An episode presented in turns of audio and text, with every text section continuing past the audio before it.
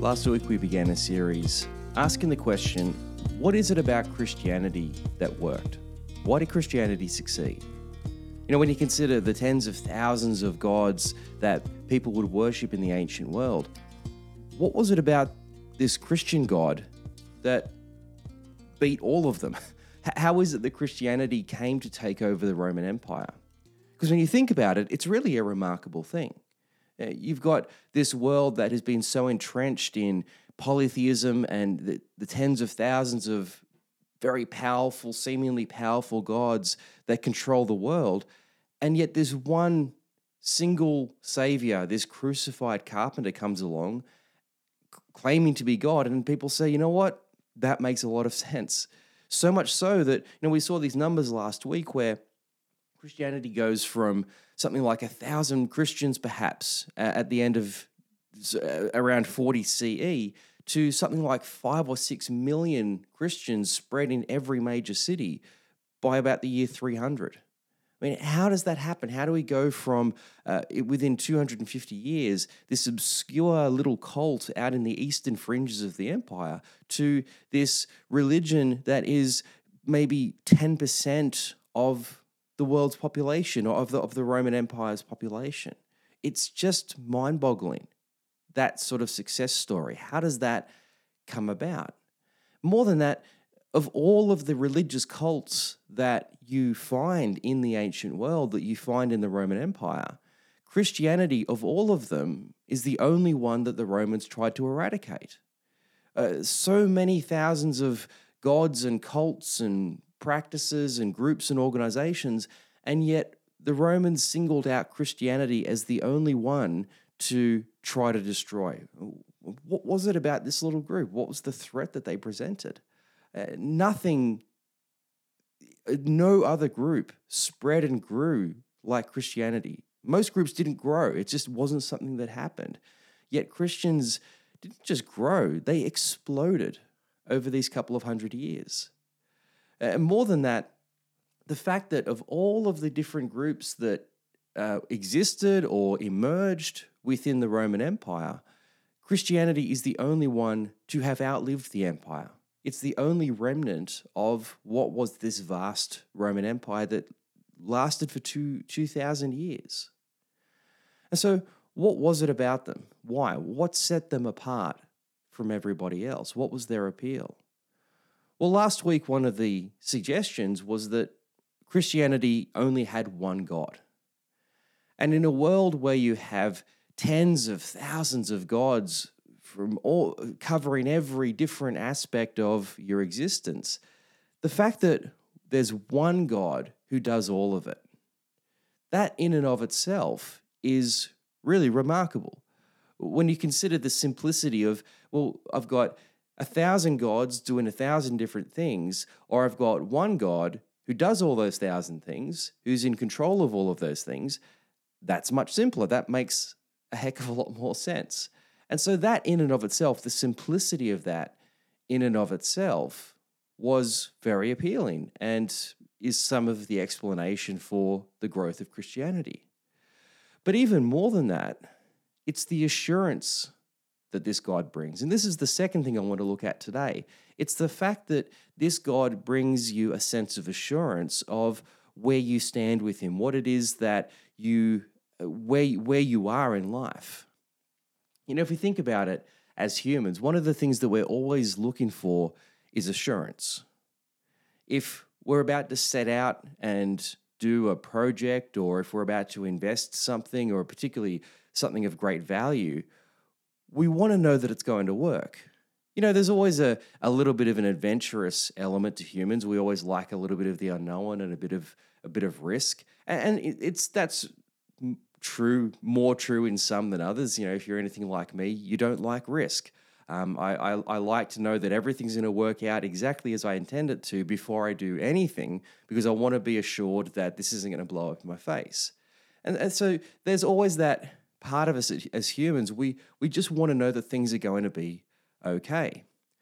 And so for any for all of us at all times, we, we want to find ways to help mitigate the circumstances. We, we want to know, we, we want to be able to have some sense of control over the circumstances to somehow try to manipulate them to our particular ends.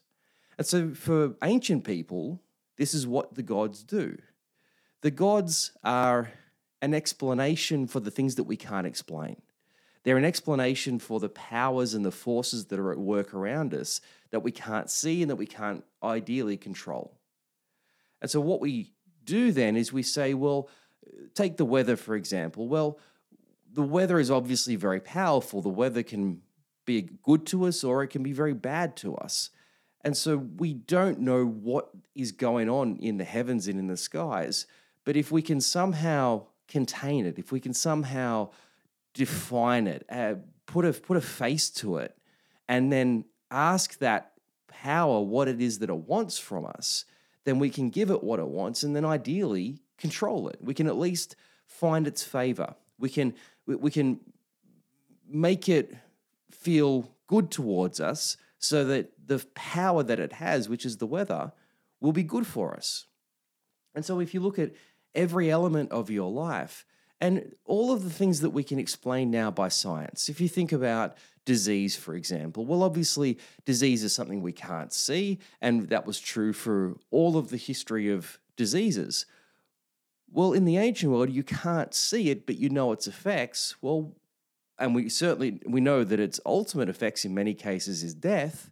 So what do we need to do? We need to control it. We need to at least somehow try to keep it at bay. Well, find out the God that's responsible for it, articulate that God, find out what it wants, and ideally keep it happy enough that it doesn't kill us with its power, with this disease that is currently killing us. And so, how do you do this? This is what is the big question. This is what God's are, are so important for to be able to articulate is that by articulating them, we can ask them what they want. We can keep them under control. We can gain for ourselves some sort of assurance in whatever this God is and whatever this God does.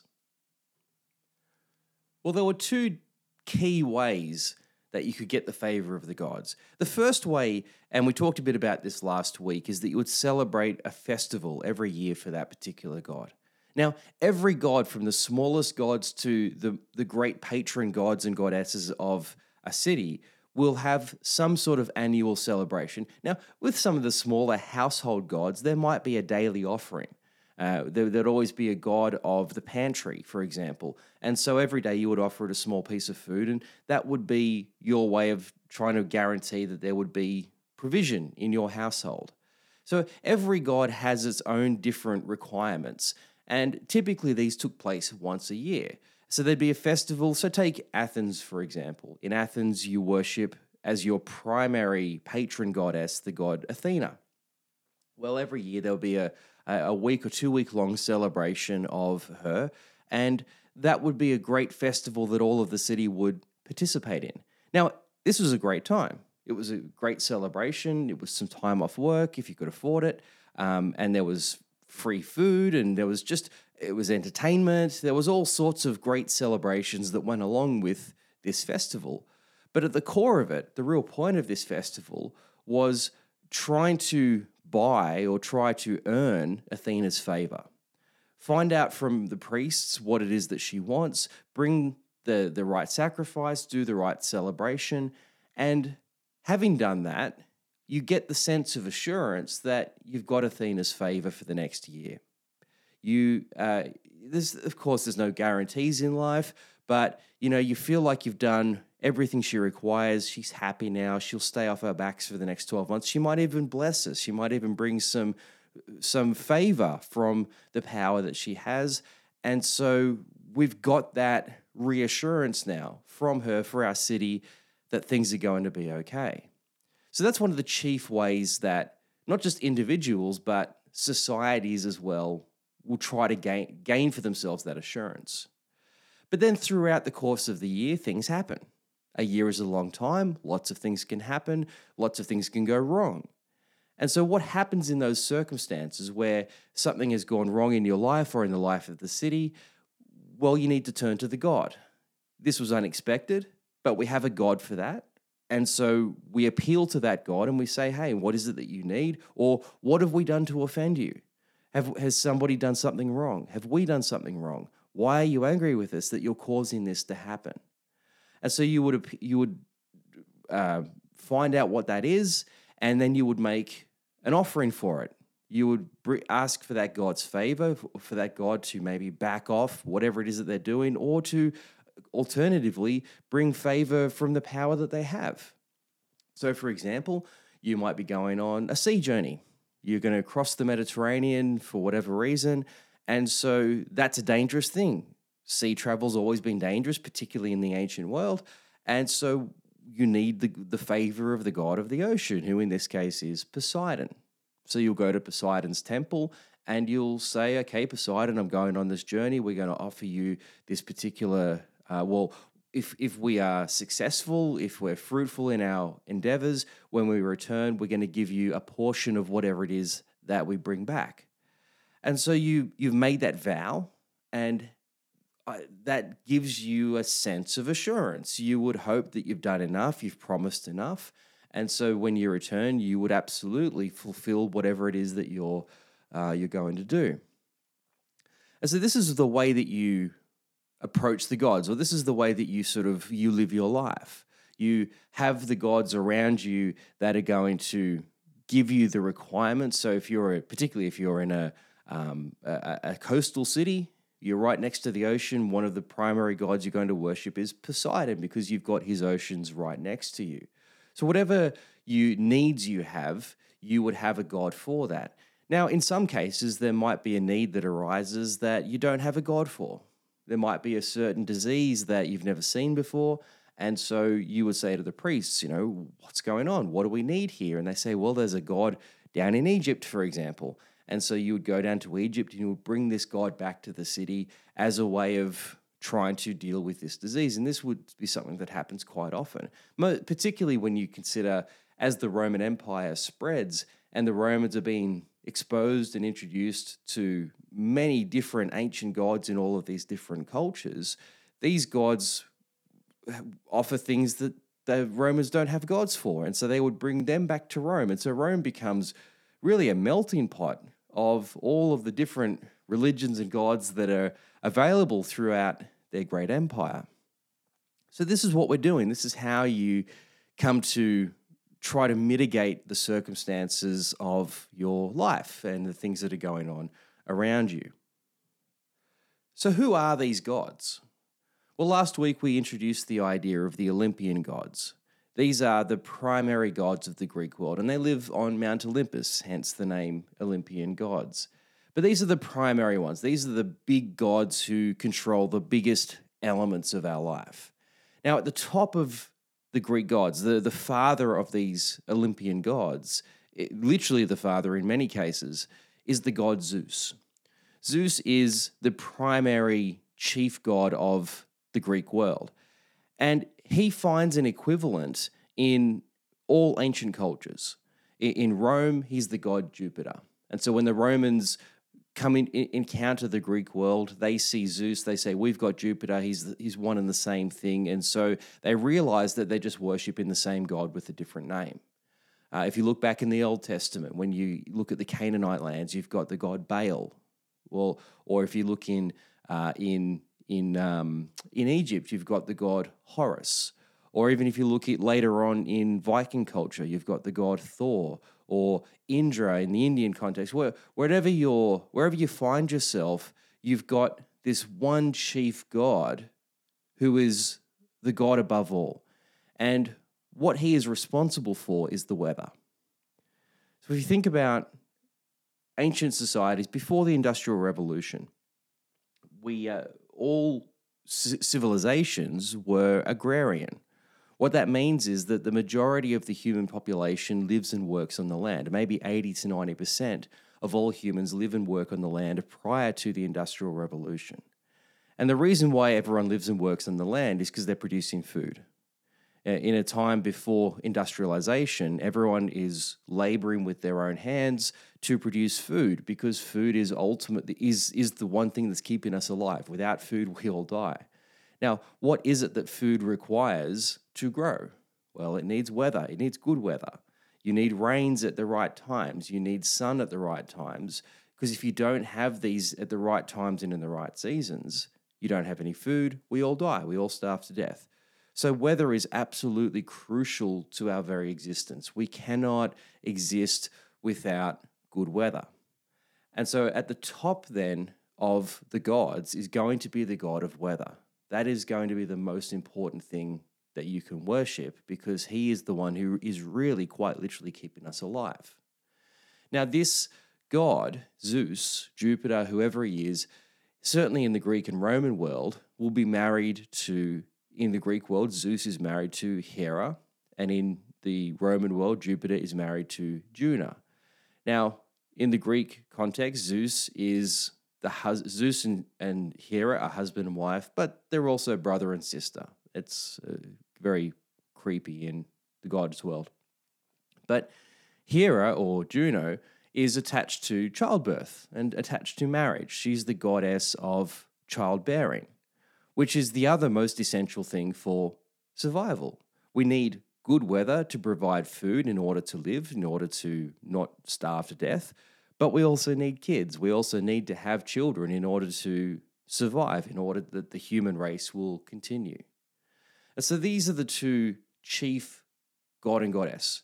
And they become literally the parents then of many of the other gods that we encounter.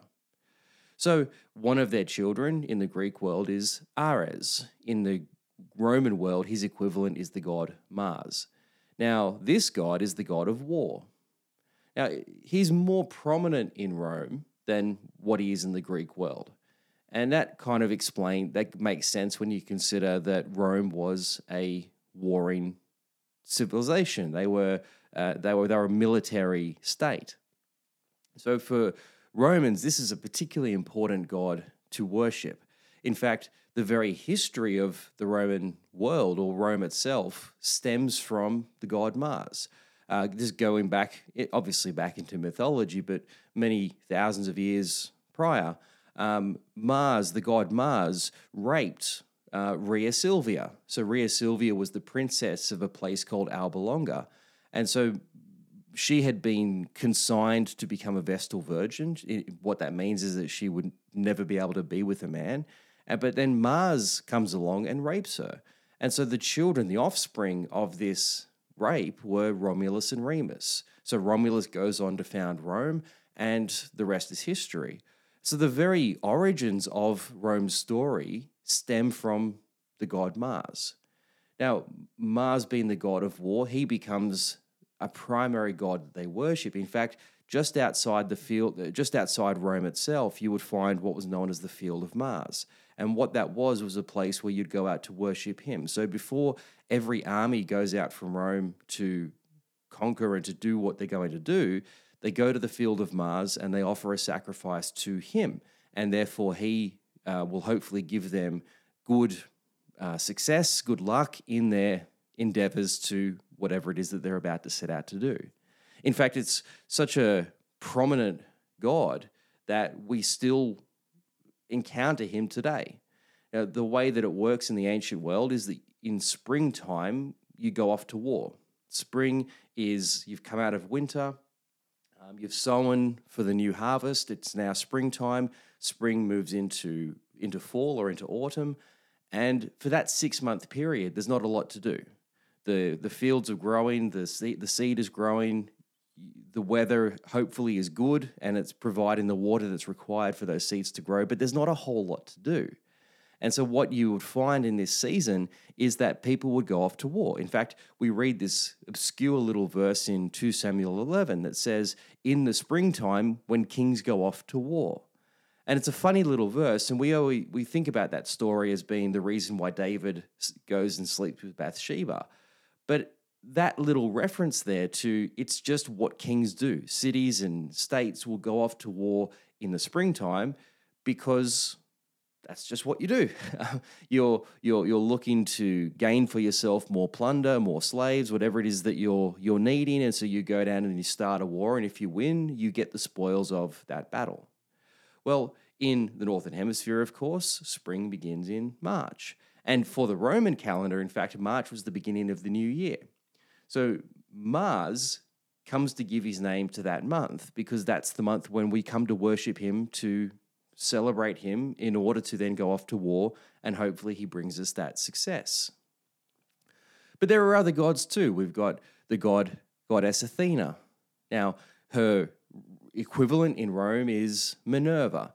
Now, so Athena, of course, is gives the name to the city of Athens, and so she's the goddess of wisdom, the goddess of courage, inspiration, civilization, law, and justice. Which makes a lot of sense because this is what Athens is known for. So, whereas for Rome, their primary god is Mars, well, over in uh, Athens, the primary goddess is Athena, hence the name is given to her, and it's from Athens that we find the great philosophers, the Socrates coming out, or we find democracy emerging. All of this is happening in Athens, and it's attributed to the the primary the, the patron goddess that they worship, Athena. Now, I mean, all of these gods have their own sort of funny background stories of, of how they came to be. Uh, this one's this is a particularly funny one.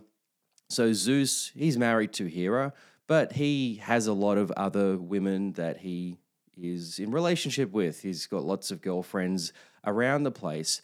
And so uh, he's in this particular circumstance, um, he has a relationship with a, a, a, goddess by the name of Metis. Now, it's prophesied that this child, the child that is born to Metis from Zeus, is going to uh, come to overthrow Zeus. And so, to deal with that, Zeus eats Metis, uh, just eats this girlfriend of his, this lover of his, and thinks that that's dealt with the problem. Well, anyway, he goes on about his merry way, but then nine months later, Zeus finds that he's got this splitting headache, this absolutely shocking headache like nothing he's ever experienced before. And so he goes to his brother Hephaestus, who's the god of metalworking and, and, and blacksmiths, and he says, "You you got to help me. You got to fix this problem." And so uh, so um, Hephaestus comes with his axe and he smashes Zeus over the head, and out pops Athena, fully grown, fully formed, in battle armor, ready to go. And it's it's a very bizarre story, but as we you sort of explore these gods, they all seem to have these same sorts of background stories around them. Very bizarre, very strange things going on there. But then you've got other gods, like, for example, Aphrodite or Venus in the Roman world, of the goddess fertility and vegetation. Uh, Hephaestus, who we just met, the, the brother there of Zeus, sorry, son of Zeus in here, I apologize, and, and Vulcan in the Roman world. Well, he's the god of blacksmiths, craftsmen, artisan, metallurgists, fire. So, very important God because you need fire. Fire is what provides heat and energy and light and, and all of these things. Uh, Poseidon, for example, or Neptune, he's his equivalent in Rome, the god of sea and also the god of earthquakes. So, we can go through the whole list. We won't do that here, but you can see how these gods are important. If you attach all of the big forces and powers in the world that are so essential to life, then you expect that there's going to be a God attached to that so that we can somehow mitigate, somehow control the effects of what this particular God does. Well, there's the one God that we really want to focus in on today, and the one that becomes important for our story, is the God Apollo. Now, Apollo, uh, like most of the gods, is the son of, um, of, of Zeus and uh, well, Zeus, but also one of his many girlfriends. Now, Apollo, he's the god of many, many, many things. Uh, he's the god of healing and diseases. Um, now, what that he could both send disease as well as heal you from them. So he was kind of both the uh, the poisoner and the doctor. Um, he becomes the father of, of, of, Asclepius that we're going to meet next week. Uh, but he's also the god of sun and light. He's the god of health and the education of children. In fact, it's Apollo who presides over the passage into childhood, or, sorry, into adulthood.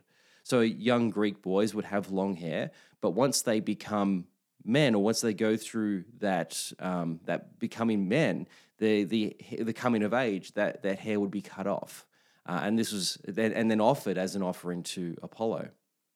Uh, he presides over music, songs, dance, poetry. Um, he's the inventor of string music.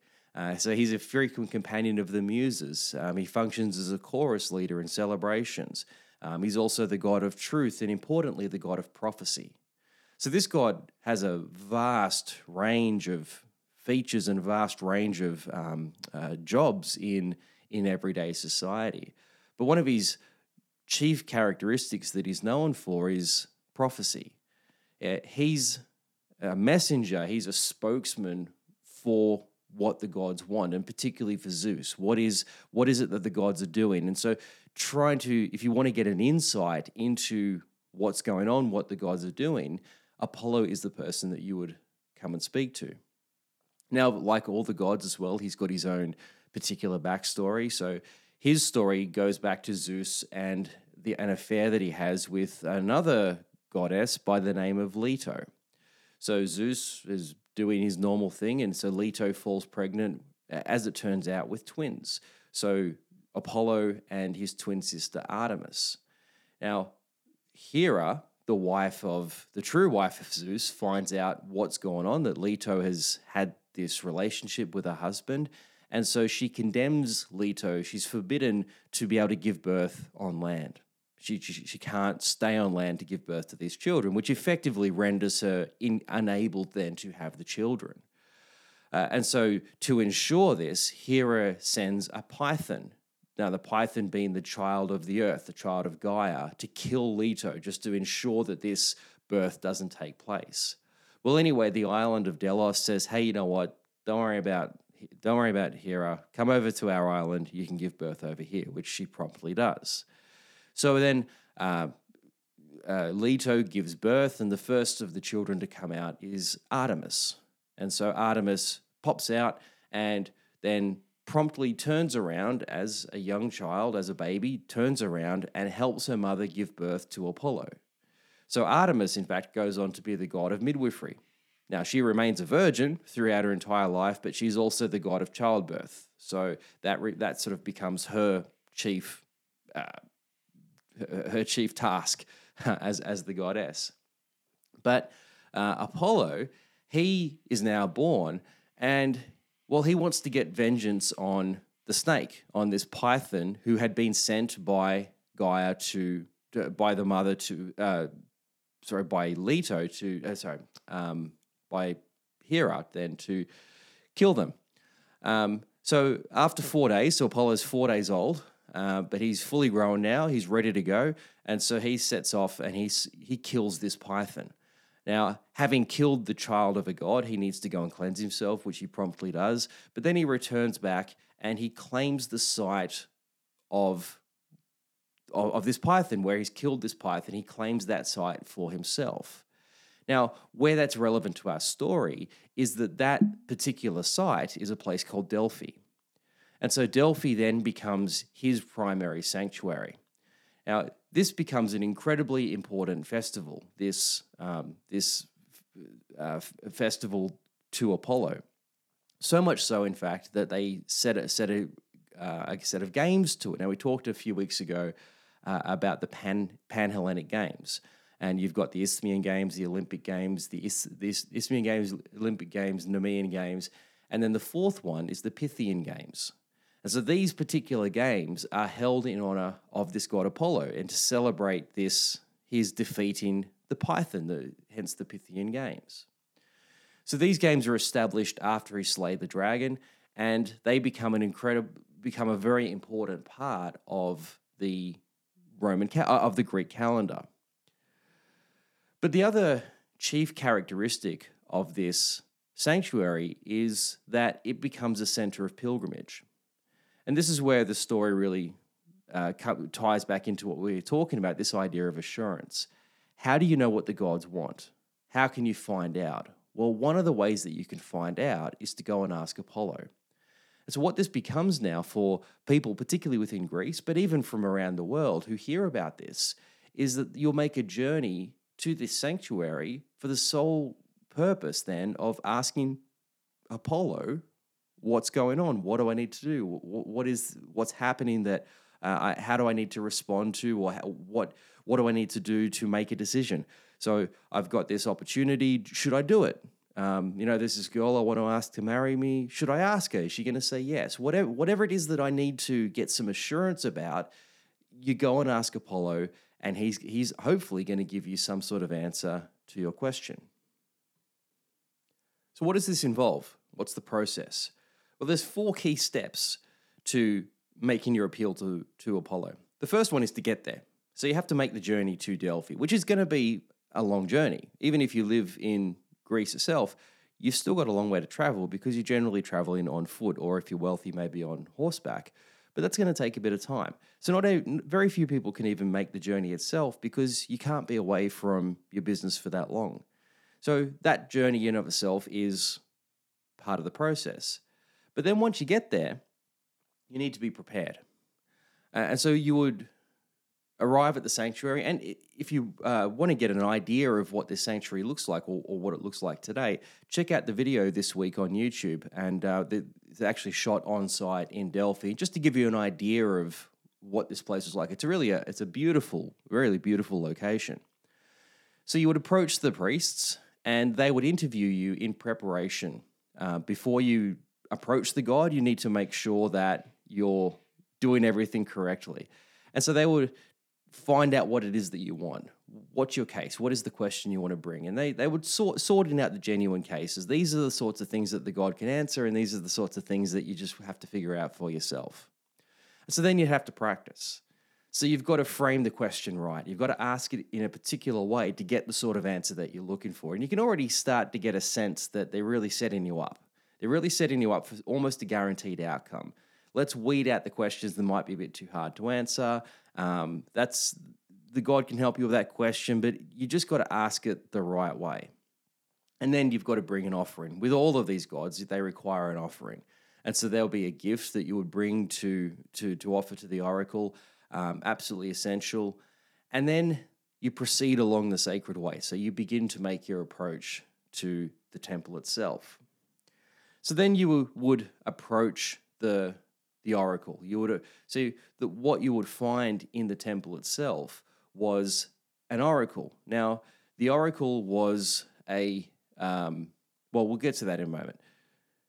So you you would approach the oracle, you'd be led into the temple, and as you walk past or as you're walking towards the the oracle itself, you uh, you'd see these little maxims written on the columns around through the temple. Things like nothing in excess, or certainty brings insanity, or know thyself. In other words, know your limitations, know your place when you enter into the temple, know your limitations to understanding. And so already you're being set up for uncertainty. You, you are set up, uh, you know, the very idea of having certainty brings insanity. So don't seek certainty, but that's the whole reason why I came.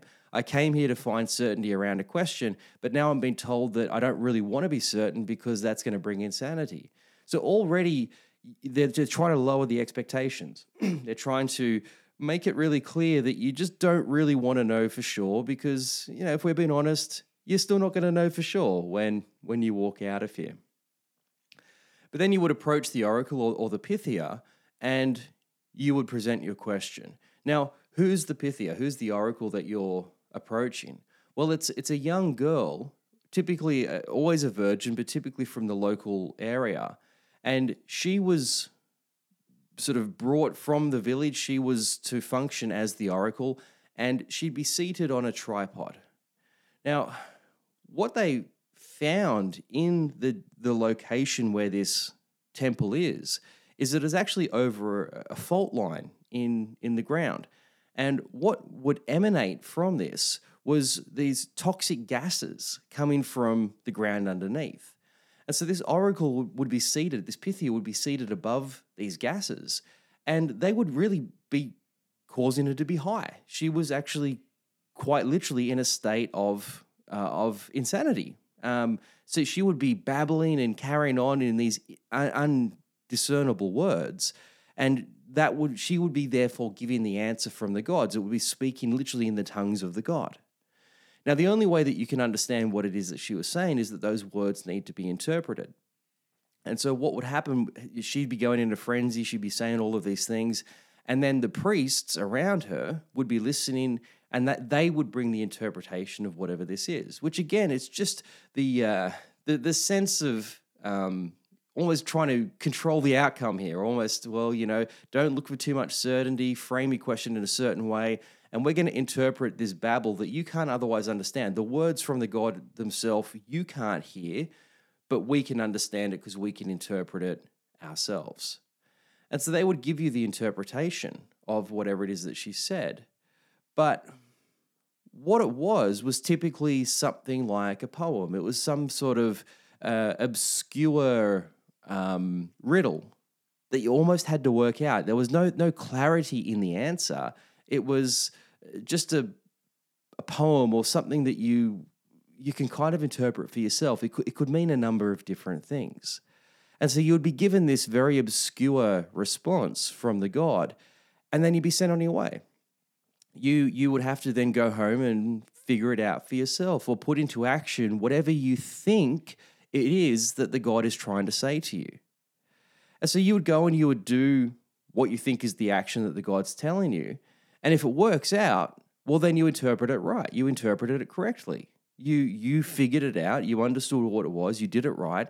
And so the circumstances have proven that you understood it. But if it doesn't work out, well, you didn't, you didn't apply it properly. You didn't understand it properly. And so there's no real way of verifying whether the God did the job or not. If it worked out, the God was right. But if the, it didn't work out, well, you did it wrong. You misunderstood it. That, that's actually on you. So there's no, it's, it's almost a foolproof system. Now, it all sounds a bit, bit bizarre. It all sounds a bit, well, it's, it sounds like a real sham, which is really what it was. But you've got to then consider that this is what this, this is the best this world has to offer. This is absolutely the, the most assurance you can ever possibly have in this world is that this obscure, unclear, uncertain response. And that's the most certainty you can ever possibly have from the gods. Well, along comes Christianity. And it says, hey, you know what? Not only do we have one God, this God makes it really clear where we stand with Him, what He wants from us. Now, this is true for the Jewish people as well. And this is what made the Jewish people so unique was that again, their God made it really clear what he wants. This God had said to them, if you do these things, you'll be blessed. If you fail to do these things, you'll be cursed. And to make it really clear what his desires were, he wrote them down for us. He said, Here's who I am. Here's what I want. I am holy. Be holy as I am holy. This is how you do it. I'm not going to change my mind. And if I do change my mind, I'll let you know. But until then, I'm not going to change my mind. And so this scripture becomes central to the life of the Jewish people because this is the fixed, unchanging will of God made clear for us that if we live by this, we will be blessed by this God. That, in and of itself, that level of certainty was unprecedented for anybody that existed in this time. Well, when the Christians came along, they used those same scriptures. They worshipped that same God. The difference was that now Christ has come and has actually given us his spirit. So we've got scripture, which is God's will, and this is what God wants for us. But God has given this, this additional layer, this additional gift on top of this scripture, which is his presence himself in us, revealing to us what it is that He wants, what it is that He's doing, what it is that He's working in our lives at every moment. And Paul says it so well to the Ephesians. And he's praying for the Ephesians and he says to them, For this reason, ever since I so this is Ephesians 2:15. For this reason, ever since I heard about your faith in the Lord Jesus and your love for all God's people, I've not stopped giving thanks for you, remembering you in my prayers. I keep asking that the God of our Lord Jesus Christ, the glorious Father, may give you the spirit of wisdom and revelation so that you may know him better. Think about that. He gave you the spirit of wisdom and revelation so that you may know him better, so that you may know what he wants, so that you may understand who he is and what it is that he's doing in your life. So you always have this assurance of what's going on and where things are going. So that power is the same as the mighty strength he exerted when he raised Christ from the dead and seated him at his right hand in the heavenly realms, far above all rule and authority, power and dominion, and every name that is invoked, not only in the present age, but also in the one to come. So, what was it about the Christian message that was so appealing? Well, this Christian message didn't come with priests, it didn't come with a set of uh, elite men whose job it was was to somehow perhaps interpret whatever these vague sim- signs are from the gods. You didn't need any of that. He gave us his spirit. He gave us himself. He said, I will come into you and I will tell you what I want. I'll reveal myself to you and I will guide you. I will give you that assurance of whatever it is that you're doing, wherever it is that you're going, what you need to be doing. So, this was an incredible thing. This, compared to what else was on offer from the god Apollo, this was like nothing anyone had ever heard of before. And so naturally, that would have such a strong appeal for the people of this world. Well, that's our second reason. We've got one God and we've got a God who brings assurance. But what about the practical needs? What about your everyday life? What does this God have to offer for the everyday life of the people in this time? Well, that's what we're going to look at next week. So join me for that. Thank you so much. I hope this has been helpful, and I'll see you then. All the best.